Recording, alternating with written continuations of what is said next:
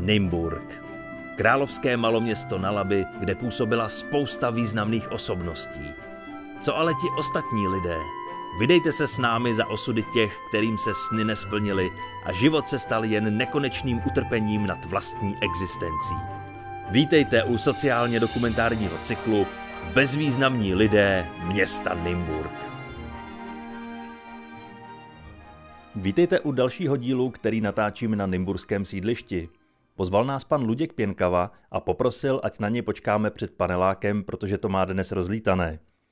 Než pan Luděk přijde, tak se vám musím pochlubit, že jsem si v noci přeležel ruku a když jsem se ráno probudil, tak mě brněla.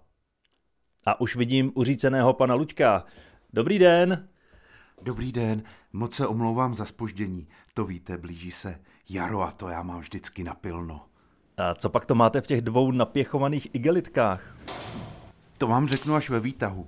Je to popravdě dost těžké a sotva popadám dech. Právě vstupujeme do kabinky výtahu. Pan Pěnkava pokládá igelitky na podlahu a koukám, že se z nich sype hlína. Je to tak? Takže si vozíte do svého bytu hlínu? A taky větvičky nebo mech. Aha. A už jsme tady, osmé patro. Opouštíme výtah a i celá chodba je od hlíny. Já to pak večer utřu. Pojďte dál. Pane Pěnkavo, popravdě nevím, na co se tu dívám.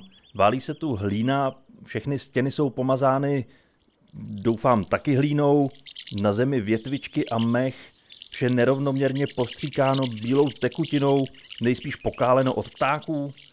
To je moje mládenecké hnízdo. Letos hodlám založit rodinu. Tak to máte co dělat, než to tady dáte do pořádku. Snažím se to stihnout do jara. Nejdřív jsem vypletl balkon větvičkami se suchou trávou a teď je na řadě hlína a pak zase větvičky a pak hlína, větvičky a hlína. Aha, aha. E, Vážení posluchači, jak se tak rozhlížím po Lučkově, dovolím si říci familiárně hnízdečku, pohled mi upoutává několik vlaštovčích hnízd u stropu. Mám dost místa, tak jsem vzal do nájmu pár kamarádů. Vlaštovky, jiřičky a dva kosáky, který už mají mladý.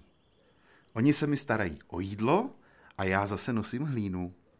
Takhle to bude fungovat, dokud si nenajdu nějakou pěknou samičku.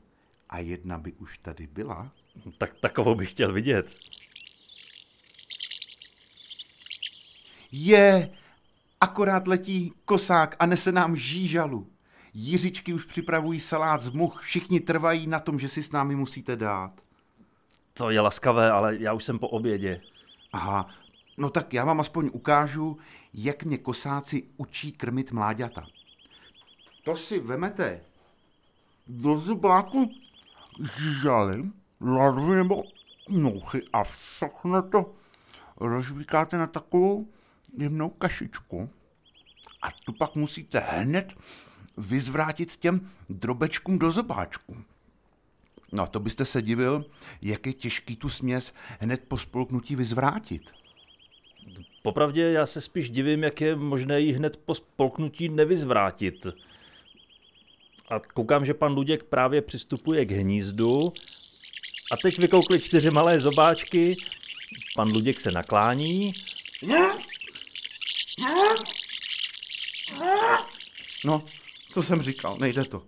Teď si budou kosáci myslet, že jsem jim ty žížaly sežral, ale já jim to opravdu chci dát, jenže, jenže to nejde. Tak už se netrapte, pane Lučku. A prozraďte mi, jaké máte představy o své budoucí partnerce. Co by měla umět, jaké by měla mít záliby. No, tak od samičky toho příliš mnoho nevyžaduji. Rozhodně by neměla být výstředně vybarvená. Líbí se mi spíš takové hnědé nebo šedivé odstíny a může mít třeba černou hlavičku. Měla by taky umět v klidu sedět na vejcích a být trpělivá při výchově mláďat. Vydržte? Už to, už to vypadá nadějně. Ne, ne, nejde to, ne. Eh, Nevadí. A určitě by také neměla být přelétavá, že? Poslyšte, pane Lučku, nemyslíte si náhodou, že jste to, co si myslím, že si myslíte, že jste? Už je tady, už je tady. Kdo? Na parapetu vidím jenom kukačku. No to je ona. Pěkná, vidíte, taková hezky šedivá a má pruhovaný bříško. Pane Luďku, vy ale přece nejste pták. No to neříkejte, to není pravda. A vždyť nemáte peří. No protože jsem se ještě neopeřil. Kukač se nevadí, že jsem zatím holátko. Říkala, že si na mě počká. Za to spolubydlící mě varují, že jí nemám věřit. Prý mě chce vystrkat z hnízda. No to kukačka běžně nedělá, vidíte. Není přece normální, aby k vám promlouvali vlaštovky. Jiřičky! Tak. No a teď se vám to hodil do klína. Škoda, že jste tam neměl ty maličký. Ne, nic se nestalo, vždyť jste mě jen poblil směsí žížal, červů a much. No tak když už jsem se tak hezky rozeblil, tak já vám ukážu, jak se takové hnízdo zdí. To jsem se taky naučil od Jiřiček.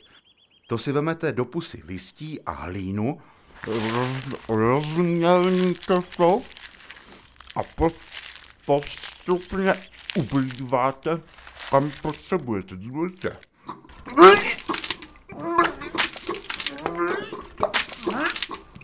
Čím čarára. Čím, čím, čím. Takhle já tu zedničím. Hezké. Ale vy přeci nejste pták, to bych pak musel být pták i já, ne? Ne, vy jste člověk. Já jsem druh velkého ptáka. Budete mluvit jinak, až se opeřím. Omluvte mě, kukačka mi chce něco říct. Pan Luděk si povídá s kukačkou a co to nevidím, vchází na balkón, leze na zábradlí a začíná mávat rukama. Pane Luďku, co to tam děláte? Dokážu vám, že jsem pták. Proletím se kolem paneláku, jak mi to poradila kukačka. Pane Luďku, slezte dolů, vždyť spadnete, jsme v osmém patře. Nic se mi nemůže stát. Ranil jste mé city. A jako hrdý pták vám dokážu, že mám pravdu. Moc vás prosím, slezte dolů. Vážení posluchači, pan Luděk odmítá slést, do toho na parapet začíná zuřivě klovat ten odporný pták. Dovolte, proč mi urážíte moji snoubenku? Lučku, slezte, to víte, že jste pták. A tady s kukačkou zajisté budete mít mnoho mláďat. Slezte dolů! To víte, že budu mít spoustu mláďat. Podívejte. Pan Luděk si sundává kalhoty a... Co to je? Kloaka. Který doktor byl ochoten vám tohle udělat? To jsem si udělal sám, podle tutoriálu na YouTube. Takže vy jste si uříznul to jediné, čemu se dalo říkat pták, aby z vás byl pták. Nezlobte se, já už vás musím opustit. Kukačka trvá na prvním předmanželském letu. A pane Luďku, počkejte, vždyť vy přece neumíte... Pane, pane Luďku! Pro boha! Tak kukačka i pan Luděk právě vzlétli, ovšem každý jiným směrem, kukačka nahoru k obloze a pan Luděk sviští dolů mezi patry. Jeho let vypadá spíše jako pád, no snad to těsně nad chodníkem vybere, jak to známe z filmů. Tak to nevybral.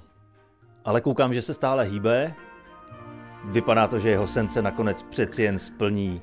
Sice již nebude chodit, ale alespoň se proletí vrtulníkem.